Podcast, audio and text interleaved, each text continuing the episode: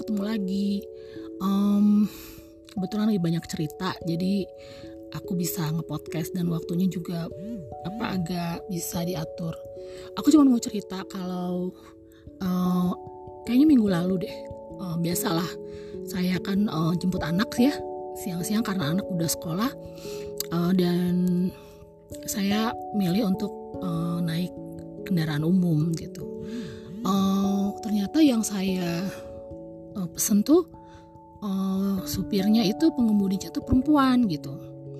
Akhirnya ngobrol-ngobrol-ngobrol, uh, ternyata ibu itu sumur saya. Um, yang saya surprise dia cerita bahwa ternyata dia sarjana gitu. Dia sarjana dari universitas yang cukup ternama di kawasan Jakarta Barat dan oh dia tuh ternyata fakultas hukum sama mas saya. saya bingung gitu kan, kalau bisa jadi pengemudi, kenapa ceritanya gitu? Saya nggak berani nanya lebih lanjut gitu. Cuma saya membayangkan bahwa dulu anak-anak yang kuliah di tempat itu adalah bukan anak-anak yang nggak punya karena kuliah di tempat itu cukup mahal. Saya aja sampai di ultimatum mama saya untuk kuliah di negeri karena kan murah gitu, jauh banget bedanya. Terus oh, dia bilang saya tuh nggak suka kerja di pengadilan bu. Terus saya juga nggak suka kayak terlalu bidang hukum. Saya tuh akhirnya sekarang kerja di finance. Terus sekilas dia bilang sejak pandemi uh, dia di lay off dan dia punya dua anak umur 22 tahun dan sama umur berapa ya 18 atau 17 gitu. Kayaknya dia kawin muda lah ya umur 23 gitu. Makanya dia umur seumur saya udah punya anak 22 tahun. Gila umur segitu saya nggak tahu mau ngapain.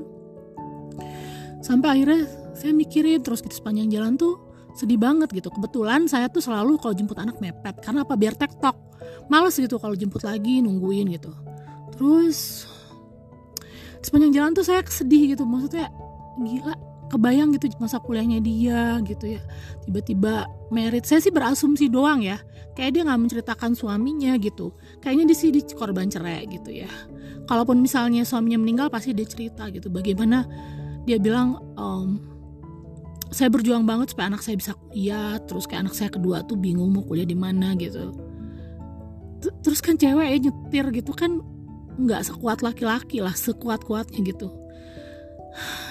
Saya terus mikir ke saya gitu mikir ke saya gini lo tuh nggak ada hak banget untuk sebenarnya ngegerutu gitu lo tuh beruntung banget ngeliat perempuan kayak gini setiap hari dia harus nyetir di jalanan dia pasti udah nggak mikirin dia cakep terus dia harus mikirin bertemu dengan berbagai macam uh, penumpang yang macem-macem terus belum lagi sekarang ya gitulah polisi-polisi kantor gitu ya. Wah gila sih sepanjang jalan itu saya bener-bener salut sih sama ibu itu. Ya siapa pun di mana pun sekarang berada bu uh, Tuhan berkati ya semoga rezekinya banyak gitu. Um, bagaimana memang kalau keadaan keluarga tuh nggak baik-baik aja. Kehidupan sendiri-sendiri kehidupan tuh benar-benar chaos sih.